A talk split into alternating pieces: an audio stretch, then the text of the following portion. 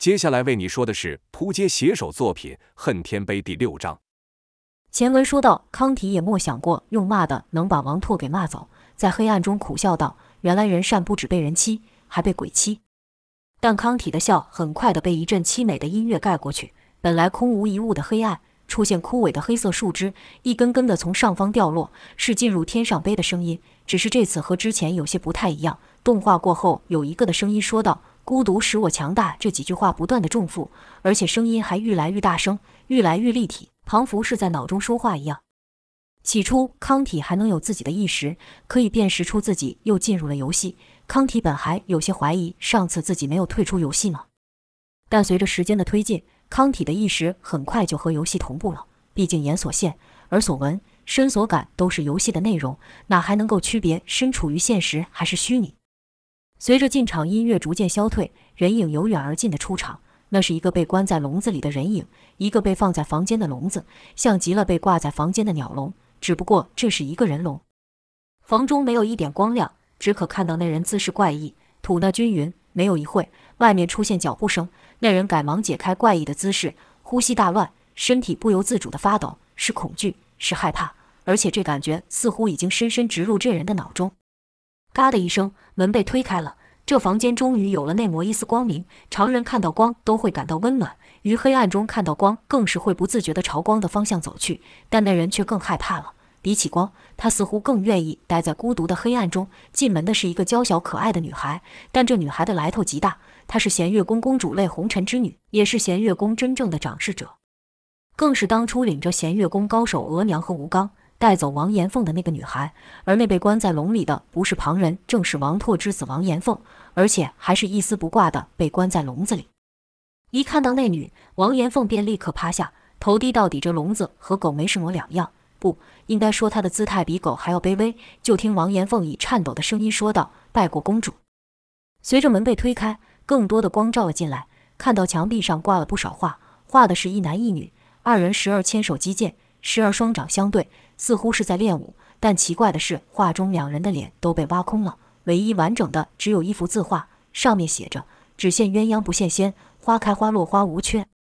少女漫不经心地绕着笼子说：“这房间是她的念想，她希望那个男人会回来。哼，我弦月宫哪里比不上那个男人的破世家？做人做到这地步可真贱，自怨自艾，自暴自弃，而后开始怨天尤人，怨我是个女的，说我要是男的，那男人肯定会回来。为了区区一个男人。”那婆子几乎疯了。男人有什么？看看你，你就是他口中那男人的一众，跟狗一样，有什么好？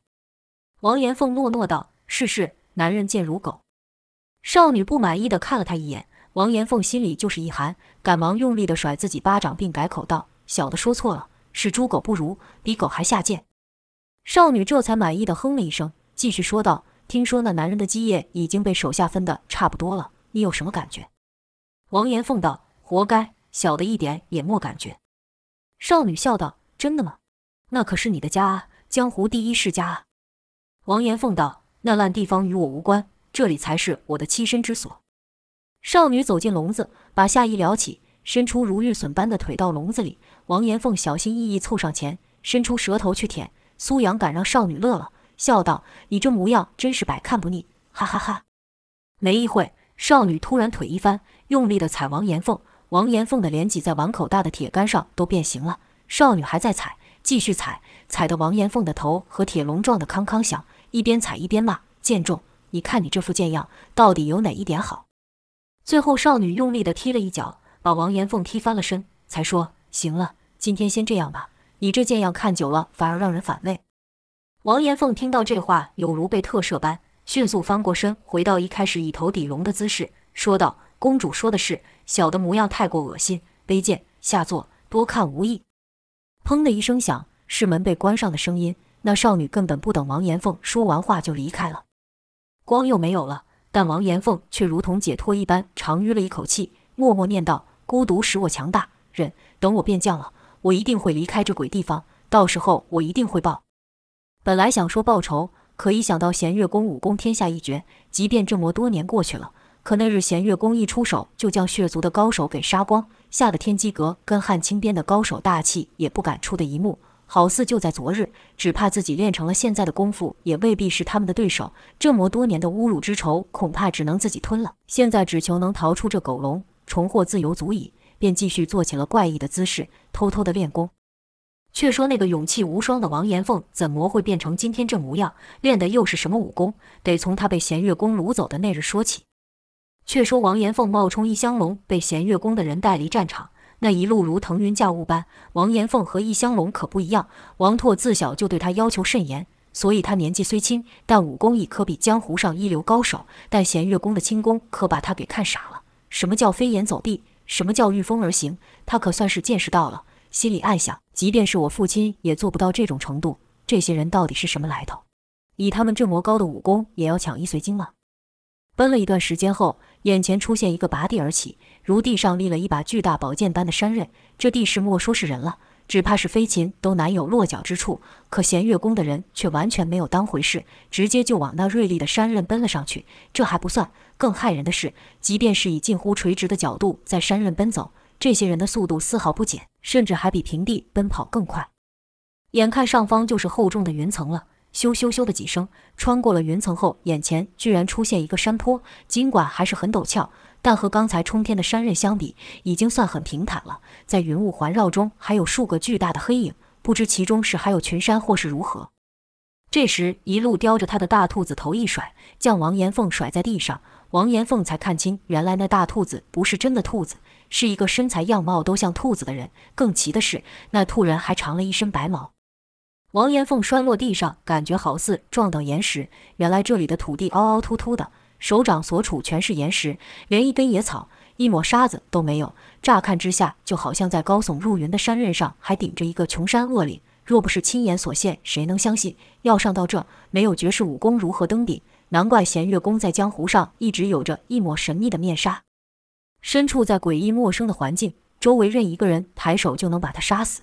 可王延凤的表情却没有畏惧。尽管心里害怕，但也不让人看出来，这就叫做勇气无双。吴刚看到王延凤如此，心里也是暗暗赞赏，但表面可不能透露出来，对王延凤说道：“你不怕？”王延凤道：“各位都是江湖排名数一数二的前辈，武功高我不知多少。现在是人为刀俎，我为鱼肉，怕又如何？”听完这番话，吴刚实在忍不住赞了声好。可话刚出，就感受到一个凛冽的眼神朝他射来，是那个领头的少女。少女对吴刚说道：“你刚说什么？”吴刚心知大事不妙，立刻说道：“没有，小的没有说什么。”少女道：“你刚是不是说他好？他比我好？”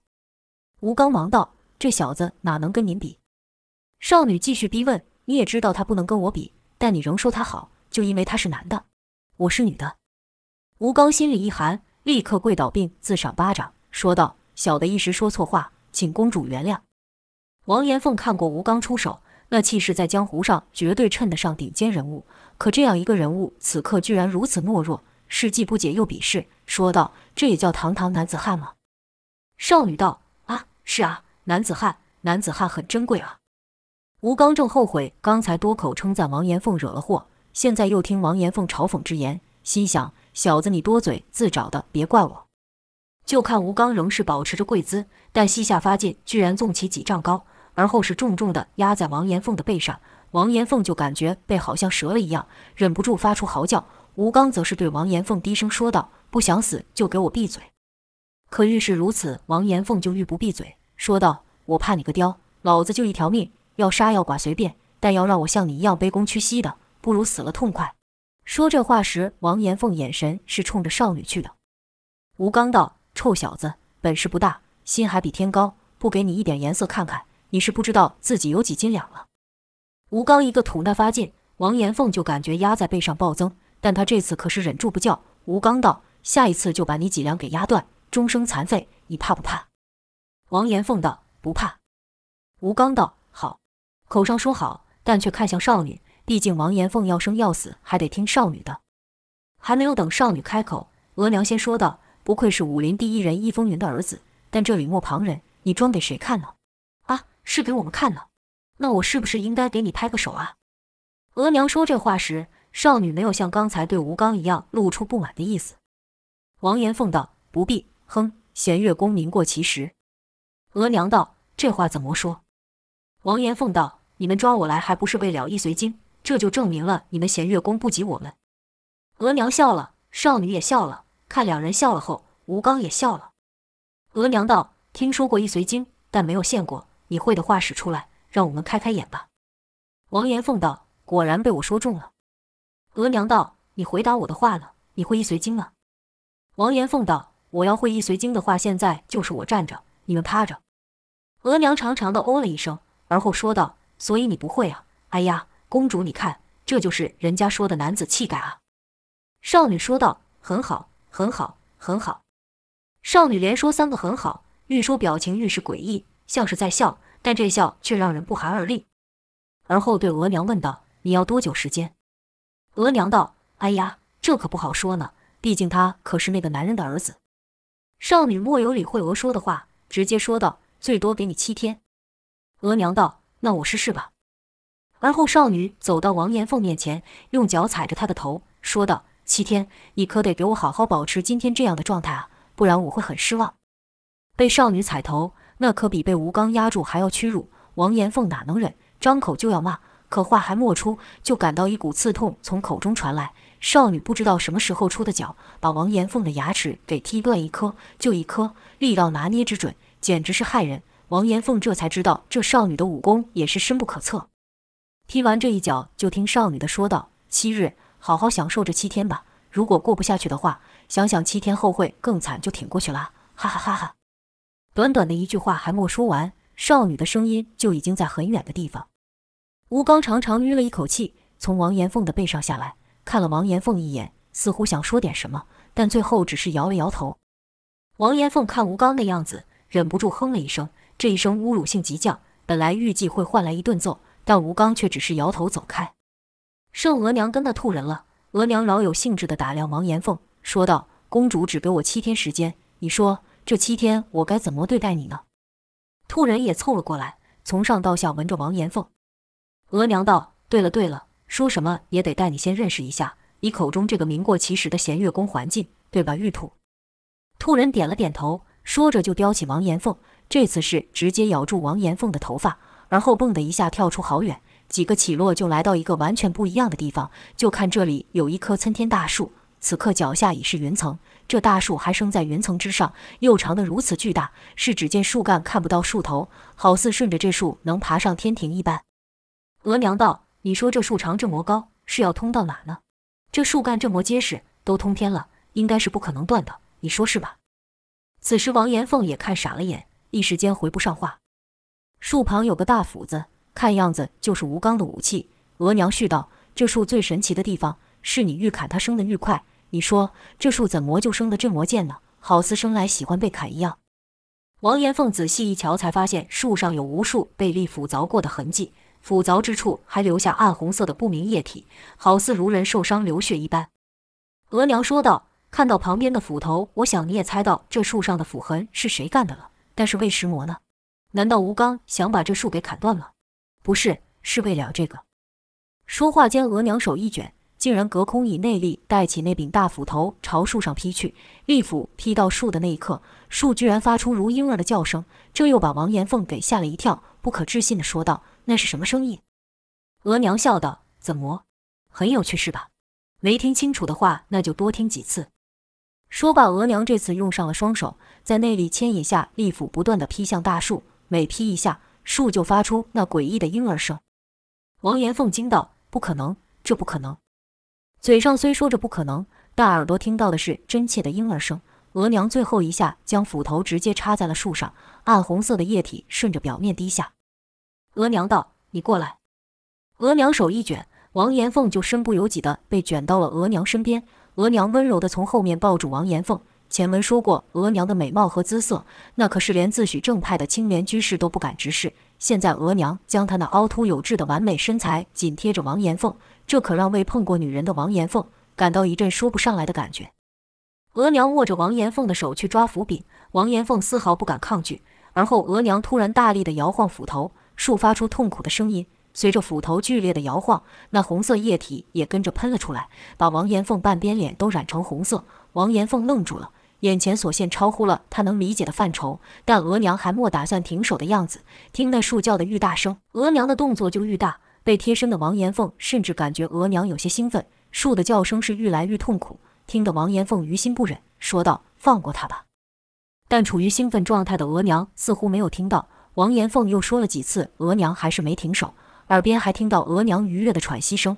王延凤实在受不了了，转头想叫额娘停手，一撇头看到的是额娘面朝泛红，眼睛微闭，一脸淫邪，把王延凤看得心神一荡，但还是鼓起勇气说道：“放过他吧。”额娘突然把双唇凑了上去，强吻了王延凤，如灵蛇的舌头伸进王延凤的口中。这突如其来的举动让王延凤完全不知该如何反应，一边是古树怪异的啼哭声，一边是温柔美女唇。还没有等王延凤脑袋思考过来，额娘就把嘴一开，笑道：“每次听这声音都让我兴奋。走吧，这还不算什么，后面还有更有趣的呢。”话音刚落，那兔人就来到了王延凤身边。和刚才不同的是，兔人嘴周围的毛发和瞳孔都变成了红色，好像刚才在喝树的血一样。而后是一阵剧痛和恶臭热气。兔人这次是直接张口咬住王延凤的脑袋，跟着额娘身后奔走间，兔人突然咬得很用力，好像想把王延凤的头给咬断吃下一般。额娘说道：“他可是公主要的人哦。”听到“公主”两个字，兔人那想吃人的冲动才硬是克制下来。哗哗哗的巨大水声由远而传来，王延凤心想：难道在如此高处还会有河流？不对，这样巨大的水声不是河流，是瀑布。正当王延凤还在怀疑是否有这可能时，眼前的奇幻一幕再度颠覆了他的认知。在他眼前的是一道由天而降的大瀑布。王延凤震撼道：“这这怎么可能？”额娘道：“没有听黄河之水天上来吗？这就叫天上来。”王延凤看着眼前的奇景，无法说话。瀑布的水从云层中倾泻而下，打到坚硬的山岩时溅起的水花变成了彩虹。良久后，王延凤问道：“那水都流去哪了？”额娘道：“或许是大海，又或许是某条河，谁在乎呢？你觉得这就是最神奇的吗？差远了了呢，那个才是。”说着，额娘用手指一个方向，顺着看去，就看瀑布下有一个碗。那碗的外观如寻常泥碗。他就这样被放在岩石上，承受的天河水的冲击。照常理，这碗早该破了。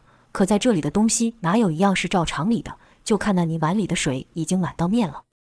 额娘道：“你可别小看那碗，那可是我们弦月宫的至宝天上来。喝一口里面的水所能增加的功力，可比吃什么千年灵芝、百年蛇胆都还有用。”王延凤道：“你为什么要告诉我这些？”额娘笑道：“原来是客了？公主又把你教了我。”我不得尽一下地主之谊，带你看看这如仙如梦的环境了。要知道，弦月宫可不是寻常人说见就能见着的。王延凤还是不解，对于他这样一个人质，有必要如此吗？额娘看到了王延凤疑惑的眼神，但却没有理会，自顾自地继续说道：“天上来里面的水不但有增加功力的效用，还能解百毒。天下间只有一个东西能和这奇物相提并论，你知道是什么吗？”王延凤脱口说道：“乾隆玉。”乾隆玉。易风云随身带着的项链，王延凤献过，就是一个墨黑色的勾玉。江湖传闻乾隆玉具有吸收天地灵气的妙用，其妙用不逊于天上水。有人曾向易风云问过此事，易风云只是笑道：“哪有这么神奇？不过就是一块好看的古玉罢了。但要说都没有好处也未必，玉有趋吉避凶之用。我不过就是把这玩意当成一个幸运符罢了。”易风云说得轻松，但听者的表情明显不信。皆想以你的身份。寻常之物会让你如此珍贵不离身吗？这乾隆玉绝对有妙用。额娘道：“没错，就是乾隆玉。不过我看你身上并没有这玩意，可惜啊，可惜，不然就可以比比看谁家的宝物厉害了。对了，这时候应该起作用了吧？”王延凤问道：“什么起作用？”额娘又没理会，自顾自地继续说道：“这片景色很美吧？你可得好好看，好好的把它记起来。”额娘的嘴巴还在动，可王延凤却听不清了。瀑布的声音突然变得好大好大，好像他就置身在那天河之下。太阳也突然变得好刺眼。更奇怪的是，额娘整个人居然扭曲了起来。王延凤惊道：“这是怎么一回事？”额娘道：“哎呀，忘了和你说了，刚才你喝了那树叶也是奇物，它能将人的感官放大数倍。当然了，对于体能的消耗也是如此。这对练武之人也是有奇效啊，但对于那些功力不够的，那就是可怕的折磨了。难怪一喝那树叶。兔人就有想吃人的冲动，额娘也变得兴奋异常。此时王延凤脚下一虚，直接倒了下去。王延凤就觉得本来就硬的山岩好像变得更硬了，他的血肉好像也消失了，直接是以骨头撞山岩，痛得王延凤直接叫出了声，身体不由自主的因痛扭曲。这一扭曲就是骨头再度摩擦山岩。王延凤感觉听到了咔啦咔啦的恶心声，忍不住叫道：“这是怎么回事？我的身体是怎么回事？帮我！”王延凤这个年纪轻轻就透露出比常人还有胆量的人。这个面对当代高手也不透露出半点怯弱的人，这个从出世以来都没有求过人的人，在喝下了那诡异的树叶后，居然说出了讨饶的话。突然看到王延凤那痛苦的模样，勾起了品尝树叶时的冲动。就看他龇牙咧嘴的发出低沉的吼叫声，似乎快控制不住自己了，怪叫一声后，砰的一下跳出了好远。至于额娘呢，则是感到全身火热，热到他忍不住抚摸起自己，说道：“这声音真好听，太棒了，太棒了。”再大声一点，再叫大声一点。王延凤看到那一人一兔如此举动，更是觉得恶心，是打从心里的鄙视。奈何那锤心刺骨的痛实在熬不住，求饶无果，王延凤便想求死，骂道：“变态！显月宫的人一个个连畜生都不如，有种杀了我，折磨人不算好汉，杀了我，杀了我！”哪知额娘听到骂声后，居然是更加兴奋，放声大笑道：“你这是在求饶吗？看到那天上水了吗？过去啊！”过去喝一口天上水，就什么都解决了。王延凤道：“这就是你让我看天上水的目的吗？”额娘道：“我是不是很好心啊？”哈哈哈哈。王延凤道：“好，我就去拿那宝物。”王延凤一咬牙，试着朝天上水前进。虽然每一个细微的动作都痛得他大叫，他也试过不动，但在药效之下，他所有的感官都被放大数倍，连带吹来的凛冽冷风也好似妖怪猛兽般直钻入脑中，呼呼呼呼的。逼得他没办法，只能朝天上水爬去。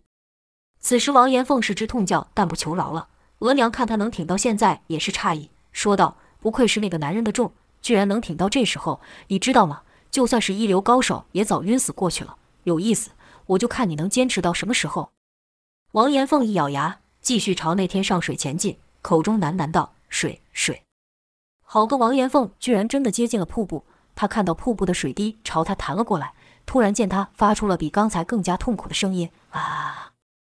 原来是这细小的能换成彩虹的小水滴打到了他身上时，好似被烙得火热的弓箭一样射在身上，痛苦超越了他的极限。在那声痛苦的嚎叫后，王延凤晕了过去。在他眼中，天上水伸手就能碰到，可现实是他离天上水还差得老远。